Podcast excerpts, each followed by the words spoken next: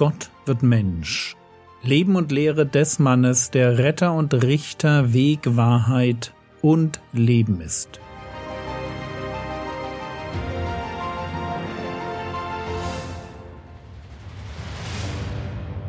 Episode 239 Zwei Pforten, zwei Wege, zwei Schicksale. Im Leben muss ich als Mensch eine Entscheidung fällen. Ich muss mich entscheiden, ob ich für Jesus leben will oder nicht.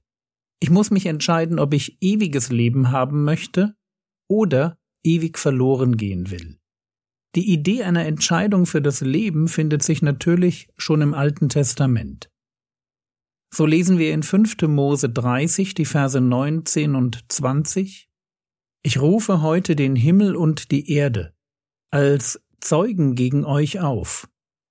Das Leben und den Tod habe ich dir vorgelegt, den Segen und den Fluch.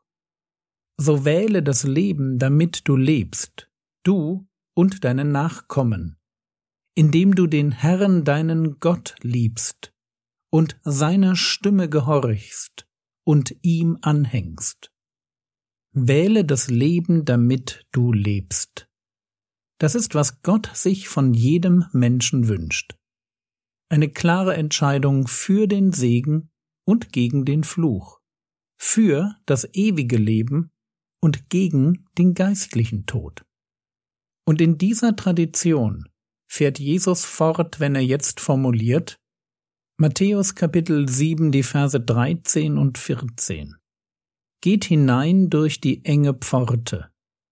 Denn weit ist die Pforte und breit der Weg, der zum Verderben führt, und viele sind, die auf ihm hineingehen.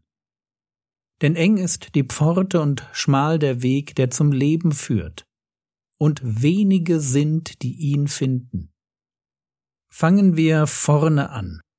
Geht hinein durch die enge Pforte. Mit meinen Worten, triff eine Entscheidung. Die Pforte steht im Gegensatz zum Weg für einen Moment der Entscheidung. Es ist eine enge Pforte. Und wenn wir darüber nachdenken, was damit gemeint sein könnte, dann vermittelt uns das Bild einer engen Pforte den Eindruck, dass es nicht leicht und nicht angenehm ist, sie zu nutzen. Man muss sich durch diese Pforte hindurch zwängen. Und wir dürfen davon ausgehen, dass wir das allein tun. Ich sage das so, weil die andere Pforte weit ist und von vielen genutzt wird. Wenn ich einfach in dem Bild bleibe, dann beschreibt Jesus eine Entscheidung, die von Alleinsein und Ernsthaftigkeit geprägt und von Widerstand begleitet wird. Man bekehrt sich eben mal nicht einfach so zu Jesus. Eine Bekehrung ist immer ein schmerzhafter Prozess, weil ich mich von meinem alten Leben abwende und einen Weg betrete, auf dem ich Jesus nachfolge. Und bevor ich das tue, sollte ich mir gut überlegen, ob ich das wirklich will. Und diese Überlegung ist alles andere als angenehm. Die Pforte ist eng, weil sie ein Ja zu Verfolgung, Ausgrenzung, Leid und Not beinhaltet. Die Pforte ist eng, weil andere sehen, dass ich nicht mehr mit ihnen unterwegs sein will, und sie werden mich spüren lassen, dass sie mein Nein zu ihrem Lebensstil verachten. Die Pforte ist eng, weil ich aufhöre, mein Leben zu lieben. Und anfange, mich selbst zu verleugnen, anfange Gott zu lieben, seiner Stimme zu gehorchen. Und mit meiner ganzen Persönlichkeit an ihm zu hängen. Die enge Pforte ist eine bewusste Entscheidung gegen die Masse für ein Leben, in dem Jesus Herr ist. Matthäus 7, Vers 13 und 14 Geht hinein durch die enge Pforte.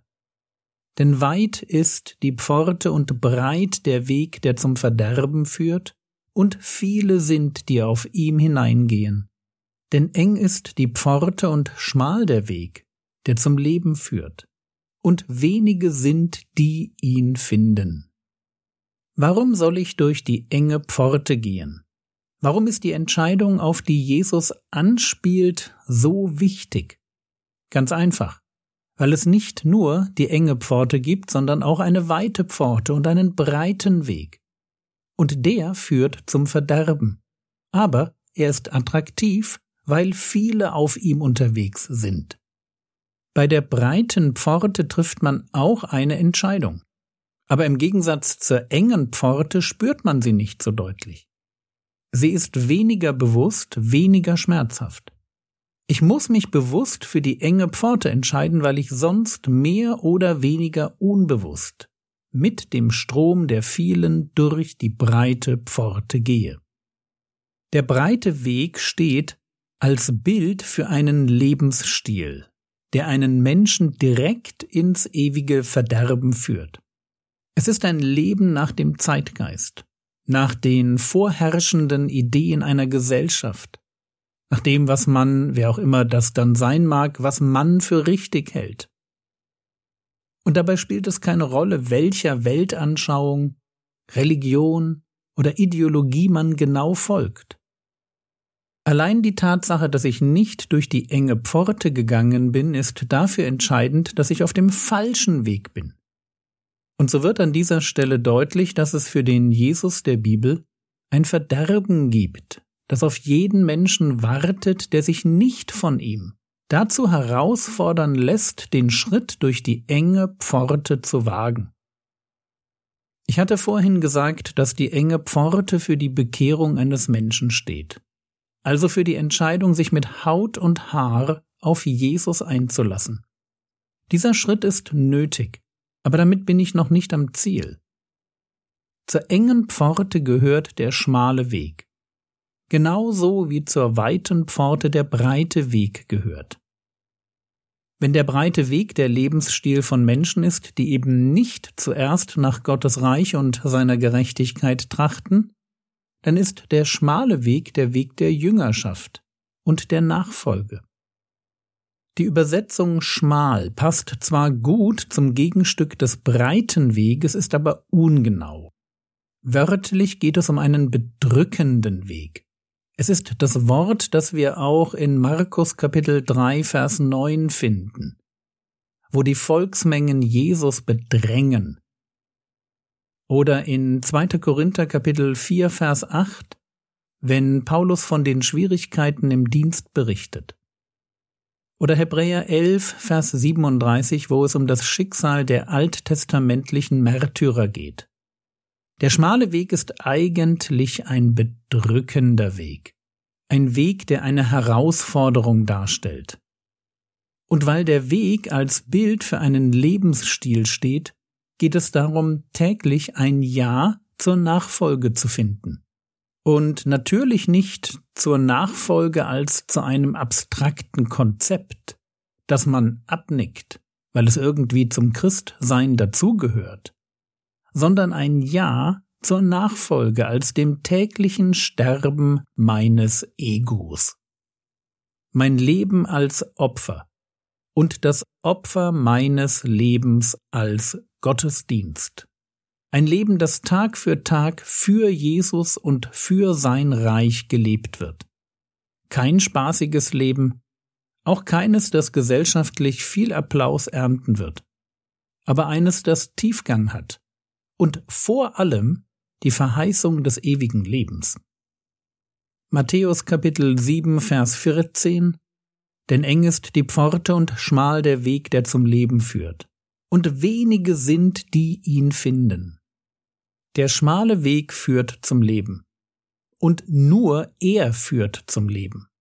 Es gibt keinen anderen Weg dorthin. Wenn ich ewiges Leben haben will, dann muss ich eine Entscheidung für Jesus treffen. Und ich muss mich auf einen Lebensstil einlassen, der weh tut. Und nicht nur das. Es ist ein Weg, den ich häufig allein gehen werde. Es sind nämlich wenige, die diesen Weg finden. Und damit sind wir beim letzten Aspekt des Weges angekommen. Man muss ihn finden, suchen und finden. Ewiges Leben ist ein Vorrecht. Und zwar ein Vorrecht für diejenigen, die sich gemüht haben. Erst muss ich den Retter finden, mich zu ihm bekehren, und dann darf mich keine Schwierigkeit davon abhalten, den Weg der Jüngerschaft bis ans Ende zu gehen. Und auf diese Weise finde ich wahres, ewiges Leben.